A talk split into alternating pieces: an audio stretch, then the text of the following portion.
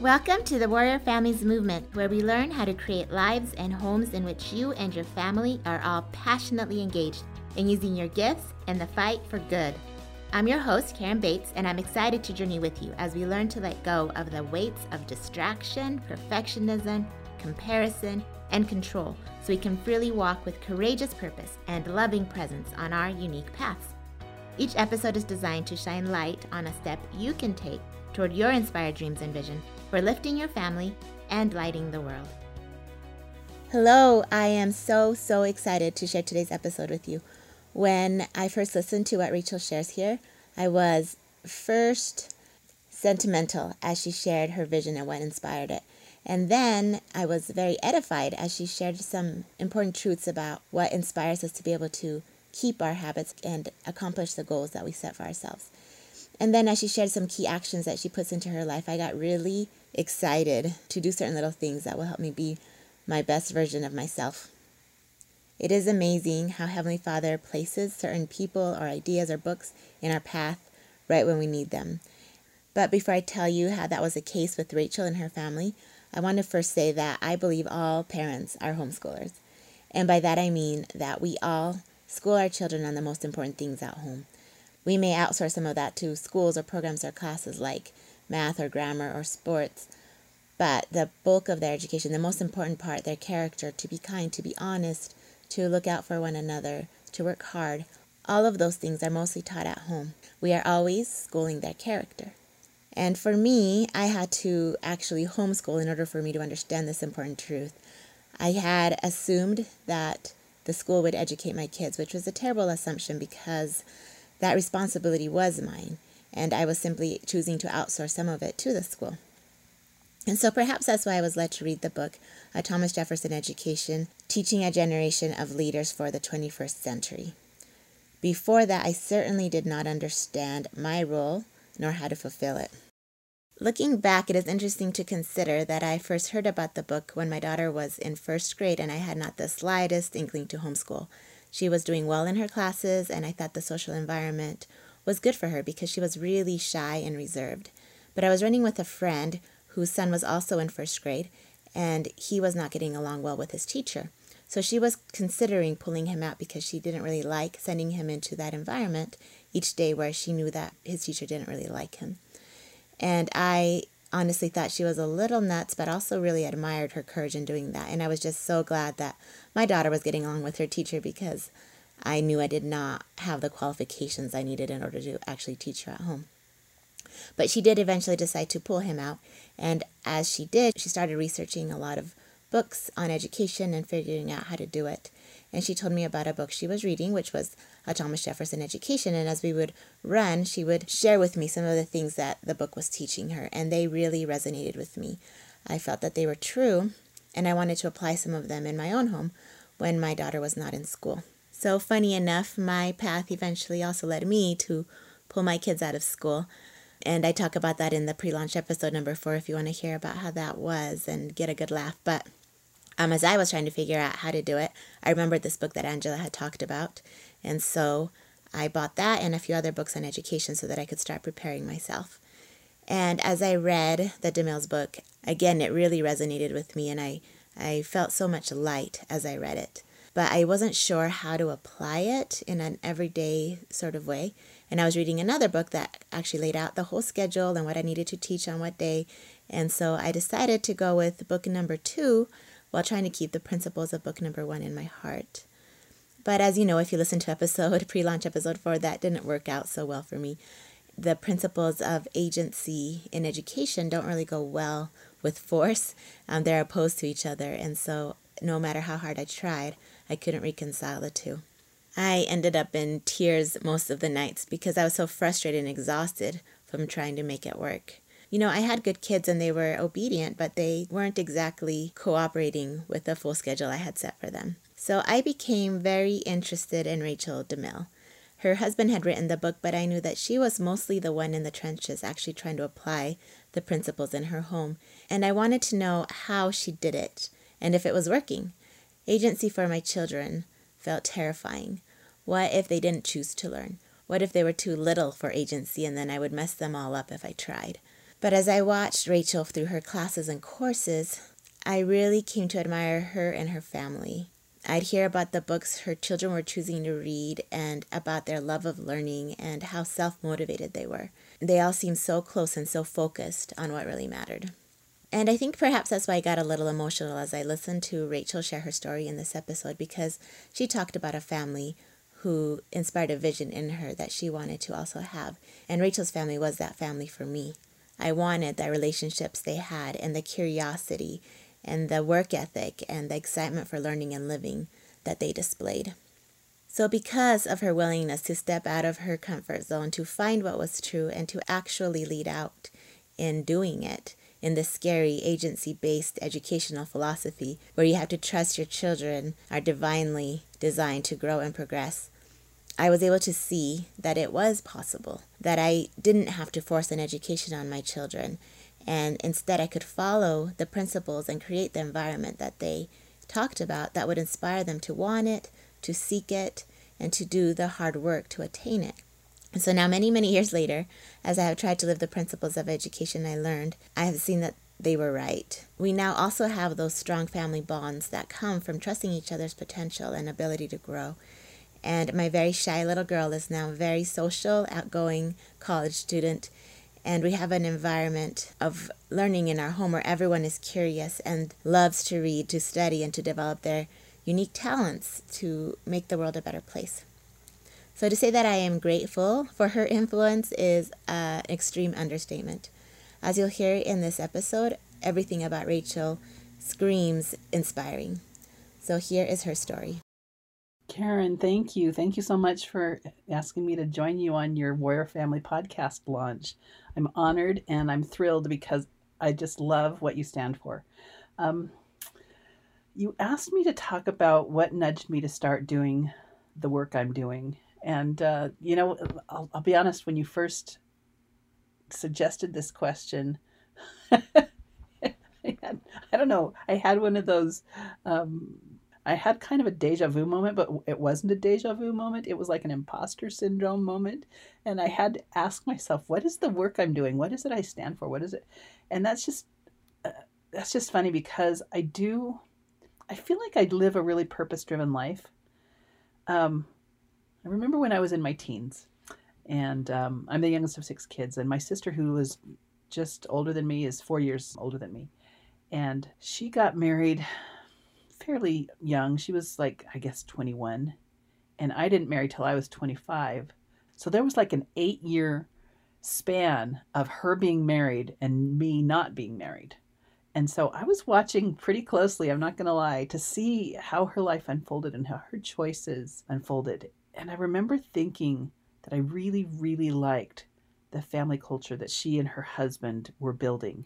They had chosen to homeschool, and I really don't have any consciousness of knowing anything about homeschool before this point. I'm sure I must have been aware of it, but you know, it, it didn't really register on my radar, and it wasn't like something I thought about or or had an opinion about even.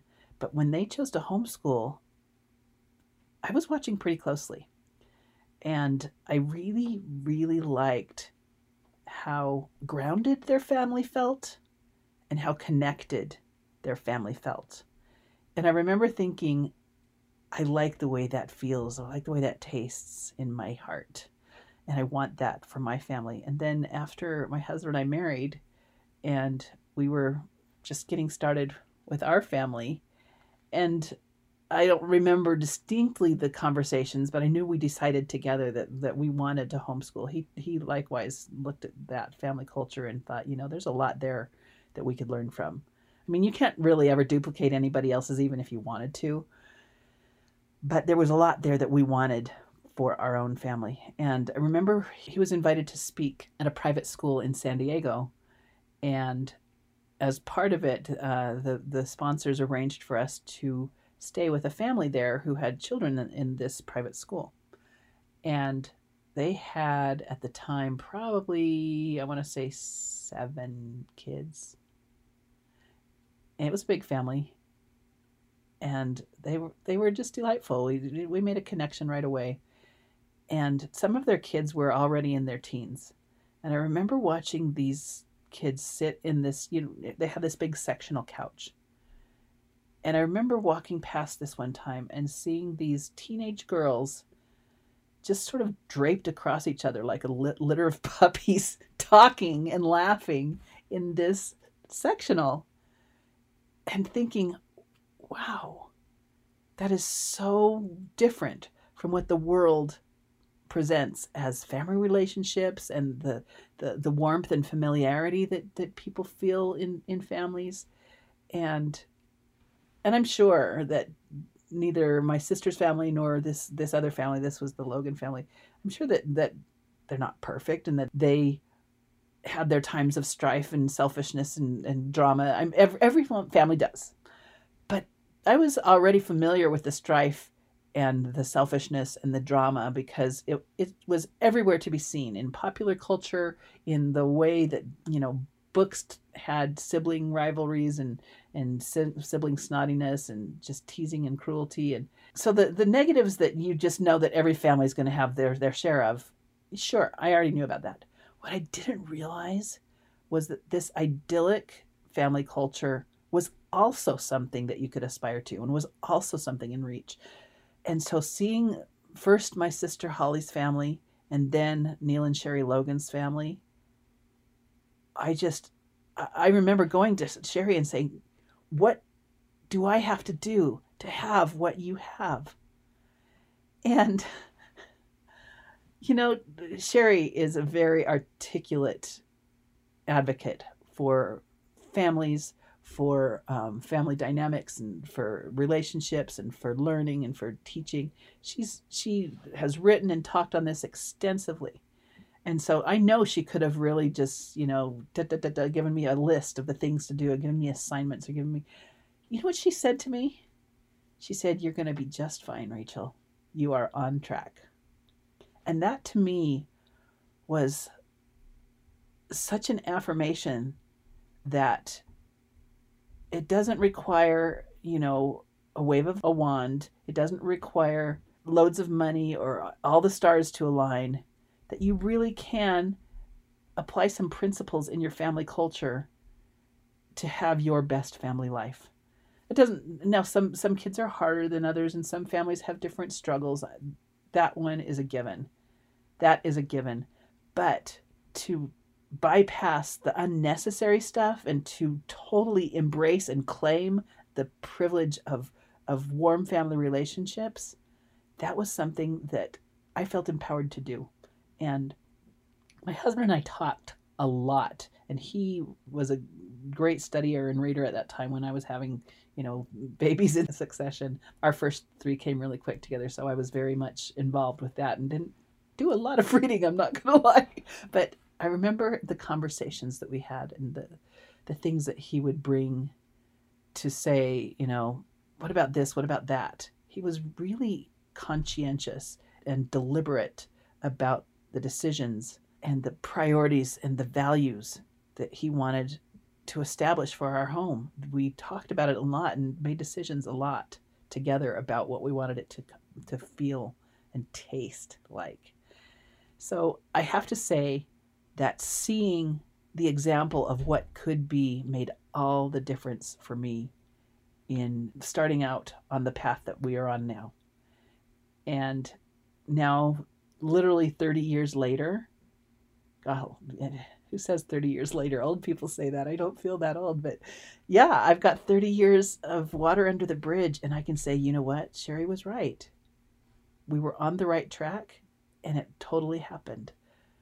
As with any family, we have our, our weaknesses and our shortcomings and our pettiness and our, our times when there's hurt feelings, but it's also so much more than that my kids are each other's best friends and they prefer each other's company to pretty much anything else. And they look for opportunities to include each other in the, the high times and the low times. And, you know, my oldest kid is 30, my youngest is 15. And it's it's everything I hoped it would be. It really the principles really do work. So, the second question you asked me is What is a guiding principle in your life that motivates you to keep going when things are hard? I have to say on this one, having a sense of what I am for makes all the difference. My husband co authored a book called Thomas Jefferson Education for Teens and Every Adult Who Wants to Change the World. And in this book, there's a section that helps you kind of go through some workshops and exercises to define the real you, to get to know what makes you tick, what moves you, what what is deep inside that that feels like your sense of purpose. And in the process of reviewing the, that those workshops and those real you exercises, I came to feel that I am yes, I'm a wife, yes, I'm a mother, and and yes, I am a daughter of God, and nothing is more important to me than those those things. That's who I am. But what I am for, I feel like why I'm here on this earth, the thing that I can contribute to make a difference for good, that is I am here to heal families. And with that clarity, I not only feel like my gifts really do make a difference, there's no futility in, in any of my days because I know it matters what I'm doing. And I feel like I'm I'm good at it and I'm getting better at it. And there's no there's no hardship that can overcome that sense of purpose because it just matters too much. So I would say knowing not just who you are, but what you're for makes all the difference. So, in response to the question, what is a habit that you have that helps you have the time, energy, direction, or resources to do the work you feel called to do? Two things come to mind on that. First of all, I've discovered recently that I have some key actions that if I do them when I first wake up, the rest of my day goes very much better and very differently than if I don't. I used to think that my key actions were the things that were the single most important things to me, like saying my prayers or um, my devotionals. And like I say, those are the things that are most important to me, but turns out they're not my key action. The thing that actually puts me on track is when I first get up. this is crazy. When I first get up, I take my supplements and I put on my makeup. If I do those two things and end with, uh, uh, there are several other, you know, make my bed, say my prayers, and I end with writing in my journal. I start with putting on my make- makeup. I end with with writing in my journal. If I do that, then so much else happens. I'm ready for whatever opportunity. like if I get some brainstorm of something I want to do a Facebook live. Well, guess what? I'm already dressed enough for it, and I'm not going to get all sidetracked trying to get ready to do my Facebook live, and so many other things like that. Just by getting those things out of the way first thing in the day, that's my key action to having my day go smoothly and having clarity on my purpose for that day. Uh, I will say that I don't think that my rhythm, my routine is the key action for other people. It, you know, theoretically could be. My point isn't you should put on your makeup first thing before you say your prayers, because for me, I'm always going to say my prayers. I'm just going to. But I don't always put on my makeup, and it makes a difference, right? And and I actually got this when I was I was going through sort of a rut where I just kept feeling like the days and the were were blending together. It was one of those COVID crises, right? Where I just felt like the days were blending together and my stress was mounting because I didn't feel like I was accomplishing what I was supposed to be accomplishing. And I, I felt like my life was just sort of out of control and I needed to kind of pound a stake in the ground and say, okay, this is my starting point. And as I pondered on that, the inspiration I got was that routine. Start with your makeup and your supplements because those are, those are two things that were really important in terms of my effectiveness and my productivity and my health, and they were too often forgotten. So by putting those things first, I had confidence. I had a sense of clarity. I, I had a sense of momentum for my day, and that made a huge difference. The other thing that I said there were two things, and, and one was my more morning routine. The other thing is my evening routine. And again, there are things that I, I do routinely, like I do a bunch of yoga stretching before bed. I say my prayers and, you know, the, the whole take off your makeup and you brush your teeth out. I, I don't, those things you almost don't even have to mention because it's so obvious that you're going to do them. The thing that for me makes a huge, huge difference is before I go to bed, when I read out of a cookbook or a science book having to do with my health goals, it changes everything for like the next two or three days in terms of my choices, my my motivation to make good choices for my health and for my well-being and for the family. I'm I'm way less likely to go pick up fast food for dinner. I'm way more likely to start the dehydrator with kale chips. but I it turns out that what I know doesn't move me to act. What I feel is what moves me to act. And what I feel um, it fades it fades. Even though I know the same things one day after another about my health, what I feel about my health doesn't stay with me. So by reading in a cookbook and saying, "Oh my gosh, that looks so good. I, I don't have the stuff for that, but I can make this thing." And and I just my it really gets the juices flowing on doing things that are more in line with my ideals for my health. And I feel it. And it then it, it shapes the way my thoughts go and it shapes my my desires i find that when i have righteous desires there's nothing can get in my way and just having good intentions is not the same thing as righteous desires. I have to want something to really move through to slog through the opposition or the stress or the whatever is getting in my way. And by before i go to bed if i focus on the the lifestyle thing that I'm trying to do, whether it's I want to incorporate more math in my homeschool, so I'm going to study math before bed, or whether it's I want to um, make my own condiments, so I'm going to be looking in my fermenting cookbook before bed. Whatever my lifestyle focus is right then that I'm not really getting to or not finding my choices in line with my my aspirations, if I study that right before bed for literally just three or four minutes is enough it makes all the difference in my choices the next day and, a couple days thereafter. So I hope this has been helpful. It's been really fun for me to kind of set my head in this space and and and answer these questions for you. It gets me even more motivated to to do what I feel like I was born to do, and I hope that it makes a difference for others. And I I applaud you for the work you're doing. Someday maybe I'll I'll call on you to help me launch my own because that's something I, I want to do. But anyway, God bless and Thank you so much for including me. Rachel, thank you so much. Isn't she just so inspiring, you guys? I just am so grateful that she was willing to speak. I really, really hope she starts a podcast soon because I could listen to her all day. Um, for now, she's posting inspiring messages on her Leadership Education Homeschool Discussion Facebook group. And you can get the books and the courses and many resources on the tjed.com website. They have so many things that weren't available when I first started homeschooling that can teach you how to actually apply these principles in your home.